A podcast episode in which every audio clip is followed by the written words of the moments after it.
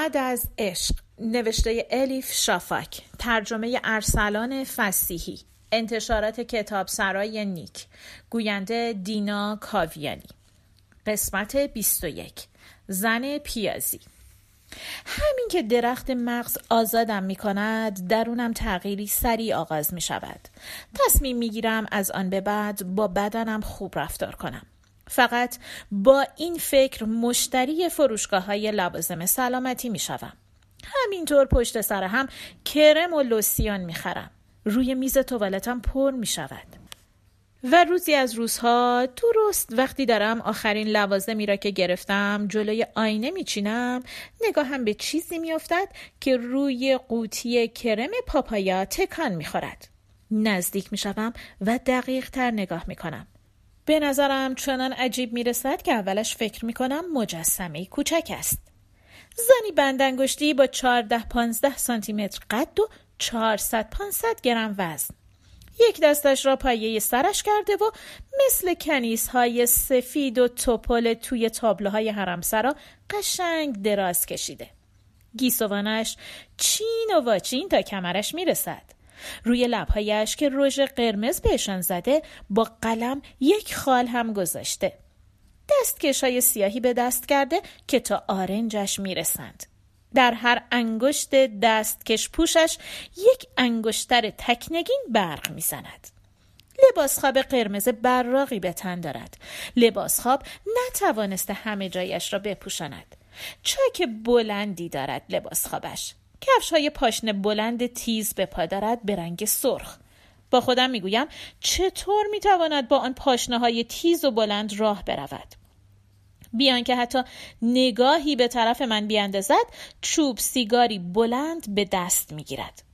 آرام و از خود متشکر سیگاری در چوب سیگاری می‌گذارد. با حالتی اقراقامیز آه می‌کشد. بعد مجه هایش را که غرق ریمل است به هم می‌زند و رو می‌کند به من و با صدایی شوخ می‌گوید آتیش داری جونی؟ خون در رکهایم یخ می‌زند این زن دیگر کیست؟ می‌گویم آتیش ندارم زن بندنگشتی جوابم را می‌دهد آه چه حیف فوری کیف دستیش را که به جعبه کوچک و صدف نشان میماند باز می کند و از داخلش فندکی در می آورد. سیگارش را روشن می کند و دودش را به صورتم فوت می کند و با دود چند حلقه پشت سر هم درست می کند. با دهان باز تماشا می کنم این مخلوق عجیب را. با لحنی استهزا آمیز می گوید نشناختی منو؟ درسته؟ خب معلومه. هیچ وقت با هم آشنا نشدی که؟ رو به جلو خم می شود. سینهش از روی چین و چروک های لباسش مشخص است. آرامشم را از دست می دهم. اما او چشمهایش را به چشمهایم می دوزد و با صدایی سرد و آرام که مو به تنم سیخ می کند اینطور می گوید. اما کسی جز خود تو نیستم جونی. یکی از اعضای دیده نشده گروه کر صداهای درونت هستم. گفتی که می‌خوای این روزا با بدنت آشتی کنی. منم این رو یه جور دعوت حساب کردم و اومدم. الانم اینجا. فقط می‌توانم بگویم تو کی هستی؟ موزیانه چشمکی می‌زند و می‌گوید اسمم خانم ساتن شهوته. عاشق عطرای مدهوش کننده آرایش قدیز لباسای ابریشمی لباس خوابهای ساتن هستم. بخش ساتن اسمم هم از همینجا میاد. لابد هست ای که بخش شهوتش از کجا میاد؟ یا اینکه باید توضیح بدم. آنشانته جونی. آنشانته به زبان فرانسه یعنی از آشناییت خوشوقتم با صدایی لرزان می‌گویم. لطفا دیگه به من نگو جونی. من صدایی درونی از قماش تو ندارم. حتما اشتباه کردی. پوکی به سیگارش می‌زند و می‌گوید چه حیف. انگار خیلی از من میترسی. توی همه عکسایی که روزنامه ها ازت چاپ می‌کنن خودتو جمع کردی. صورت آویزون دستا به هم گره خورده همیشه به دور دستا نگاه می‌کنی. جست نویسنده غرق در فکر.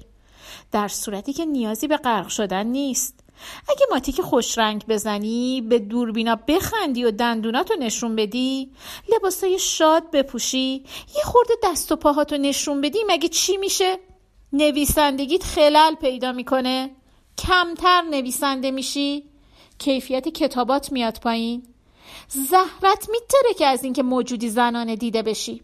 بگو ببینم تو چرا انقدر از من میترسی؟ نطقم کور می‌شود.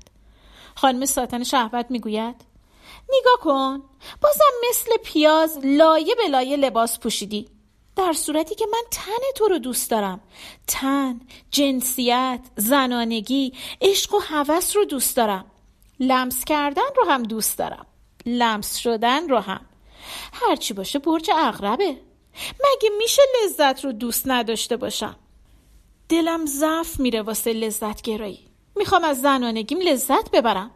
اما مگه میشه؟ به خاطر تو سالها سانسور شدم. خیس عرق می‌شوم. نمی‌دانم چه بگویم. خب معلومه خیس عرق میشی. چیه؟ بازم رو هم رو هم لباس پوشیدی. خانوم پیازی تو کی موفق میشی جست نویسنده ای رو بگیری که لباسای درست و استابی پوشیده؟ با زنانگیش قهر نیست و به حرفای این و اون اهمیت نمیده. اگه بتونی سرت کنی فقط چادر پوست پیازی میدوزی واسه خودت. تو اون چادر فقط صورتت پیداست و بدنت قایم میشه تو اون دریای پوست پیازی. یعنی حق با اوست؟ شاید هم واقعا خودم را به زن پیازی تبدیل کردم. بیان که فکر کنم بیان که متوجه شوم. این همه مدت زیر پوشش روشنفکری رفتم. الان توی ذهنم مجسم می‌کنم. به نظرم اصلا هم بد نمیآید. چادری پوست پیازی که سرم کنم و فقط صورتم بیرون بماند. در اصل خیلی وقت است لباسهایم را مثل زره می پوشم. بین خودم و جامعه خط مرزی می کشم. نمی‌دانم دارم سعی می کنم بدنم را از جامعه مخفی کنم یا قلبم را. خانم ساتن شهوت زیر لب می گوید الان این کتابات هستا روی قوطی کرم آرام آرام کش و قسطی به تنش می دهد. حالت دفاعی می گیرم و می گویم خب چی شده کتابام؟ چیزی نشده اما به نظرم اینطور می‌رسه که شما زنهای نویسنده توی رمانهاتون جنسیت رو به اندازه مردها راحت نمی‌تونین بیان کنین.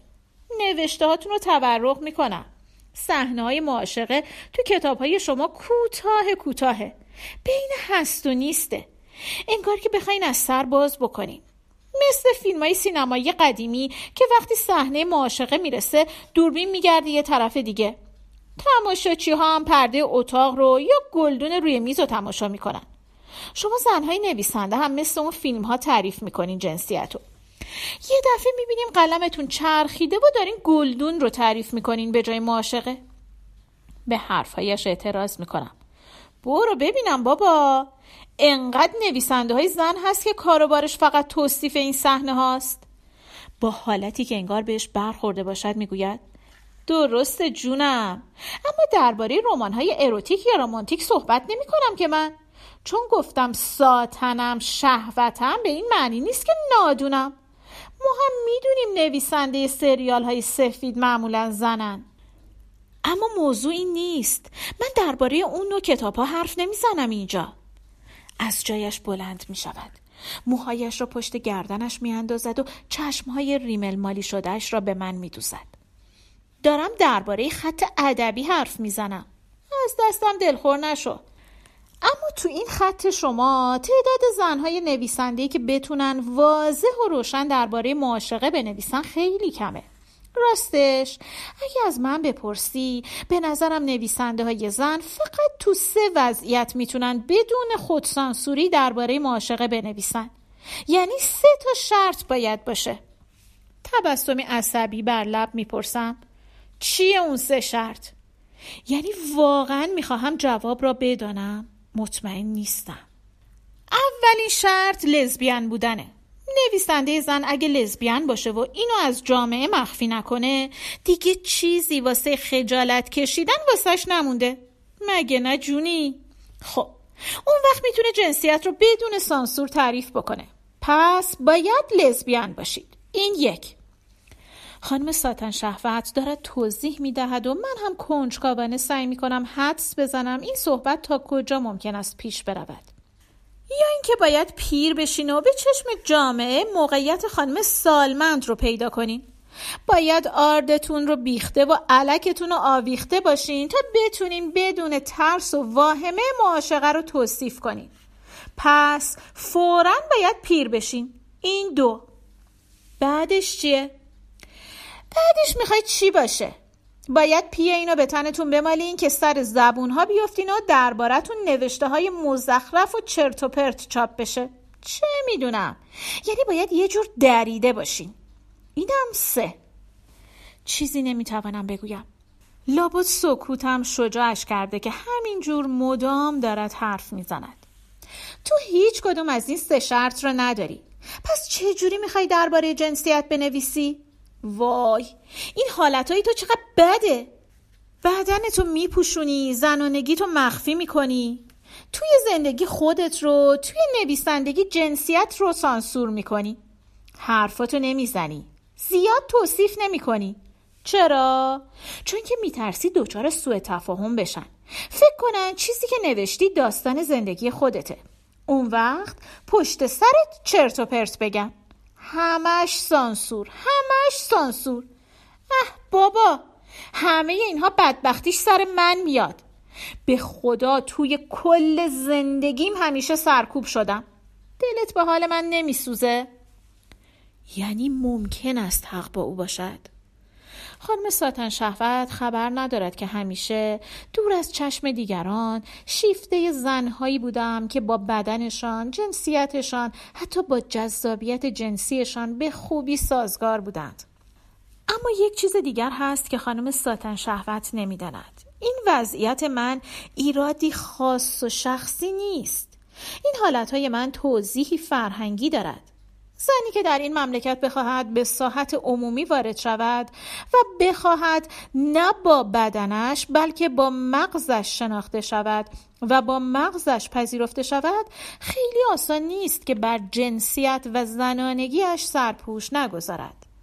این را که زنان رمان نویس زنانگی خود را سرکوب می کنند و عناصر جنسی را در کتابهایشان محدود نگه می دارند بدون در نظر گرفتن فشارهای اجتماعی و فرهنگی جامعی که درش زندگی می کنند نمی توان توضیح داد. همین قاعده در مورد زنان آکادمیسیان، زنان روزنامه نگار، زنان سیاستمدار و زنان اهل کسب و کار نیز صدق می کند. همگیمان خود را محدود می کنیم. زره به تن می‌کنیم و حالت تدافعی می‌گیریم. برای اینکه مثل دیگر زنان نشویم که با بدن یکی شمرده شدند از آن سر بام میافتیم.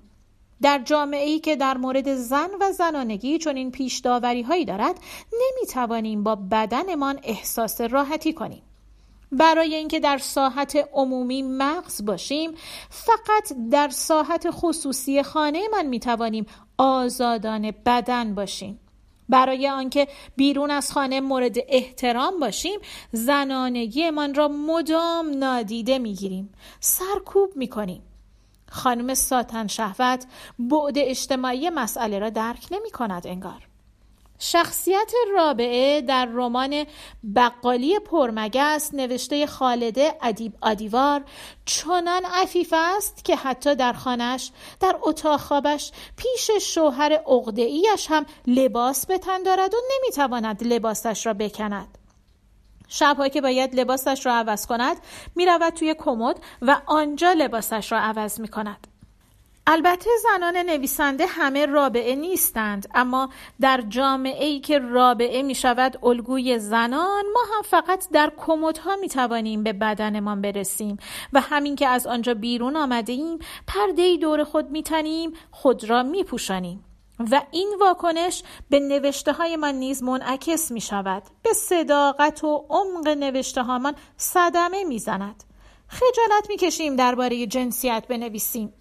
به دخترهای کوچک کنجکاو و خلاق اما خجالتی تبدیل می شویم. آیا روزی خانم ساتن شهوت را راهنمای خودم قرار می دهم؟ آیا می توانم مثل او رژ لب قرمز بزنم و کفش پاشنه بلند پایم کنم و مینی ژوب بپوشم و پیراهن یقه باز تنم کنم و گیسوانم را مثل زنهای آگهی شامپو در باد رها کنم نمی‌دانم مطمئن نیستم. ولی به احتمال زیاد نمی‌توانم. هنوز دو قدم بر نداشته پاشنه کفشم لای سنگ های پیاده رو گیر می کند و می شکند خودم سکندری می روم و می خورم زمین. نمی توانم همه اعضای گروه کر صداهای درونم با هم دعوایشان می شود اما آشناییم با خانم ساتن شهوت یک فایده دارد. دست کم. دیگر زن بودن را خصوصیتی خجالت آور که باید پنهانش کرد. باری که بر گردنم گذاشته شده نمی بینم قبلا دوست داشتم فوری پیر شوم. می‌خواستم هر چه زودتر پیر و غیر زنانه شوم. اما الان مطمئن نیستم. در اولین ایستگاه پیاده می‌شوم از قطار سری و سیر پیری. تصمیم می‌گیرم عجله نکنم. دست کم. دیگر می‌خواهم بدنم را پس بگیرم. بدنم را دوست دارم. و بدن هم که این را می‌بیند جواب این محبت را می‌دهد. یک ماه نشده بدنم ریتم قبلی خودش را پیدا می کند موهایم قوی می شود گونه هایم رنگ می گیرد حتی روزی می رسد که می روم سراغ مانیکور و پدیکور.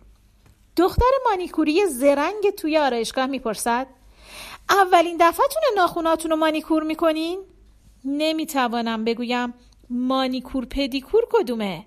اولین دفعه است که با بدنم نمی جنگم وقتی بازار سرپوشیده میخندد. در کافه ای در بازار سرپوشیده نشسته ایم ایوب و من. زنهای بندنگشتی پیدایشان نیست. نشسته ایم در کافه ای در بازار سرپوشیده. میان خلخال های نقره قلیان های شیشه آبی قالی ها، گلیم ها و چراغ های پیسوز مسی که آدم را یاد چراغ جادوی علایالدین می اندازد. دور و برمان هنگامه ای برپاست. پیرمردهای سرسنگین که از نماز برمیگردند فروشنده هایی که می توانند به هر زبانی سلام بدهند و بر سلامشان اصرار کنند توریست هایی که گیج می شوند و نمی‌دانند در برابر این اصرار چه باید بکنند؟ چایچی ها، دست فروش ها، گربه ها هر کسی در حال و هوای خودش است. بی صدا تماشا می کنم ناگهان ایوب می گوید جان من تو هنوز با ازدواج مخالفی؟ با لحن خانم روشنفکر منزوی می‌گویم در تئوری بله در عمل نه. یعنی چی؟ حرف را میپیچانم. به طور عام بله به طور خاص خیر. چایش را هم می‌زند و باز می‌پرسد خب معنی این حرف چیه؟ می‌گویم با ازدواج با دیگران مخالفم. با ازدواج با تو نه. میخندد. می‌گوید ای وای. پیچیده ترین نوع پیشنهاد ازدواجی که یک زن به یک مرد می‌تونه بکنه تو الان به من پیشنهاد کردی صدای جرنگ جرنگ جنس های بازار سرپوشیده را در می آورد و به روزگارم می خندد. به تضادهای بی پایانم. اسکار وایلد گفته مردها خسته که می شوند ازدواج می کنند. زنها اما فقط از سر کنجکاوی ازدواج می کنند. آخر سر هر دو طرف پشیمان می شوند. اما در این مورد تا حدی اشتباه می کند به نظر من آنکه خسته است منم. آنکه خسته شده و می‌خواهد ازدواج کند. انگار خسته شدم از زندگی که پشت سر گذاشتم. از صدمه زدن به خودم. از ساک به دست شهر به شهر و کشور به کشور گشتن. از مخالف ازدواج بودن. پایان قسمت 21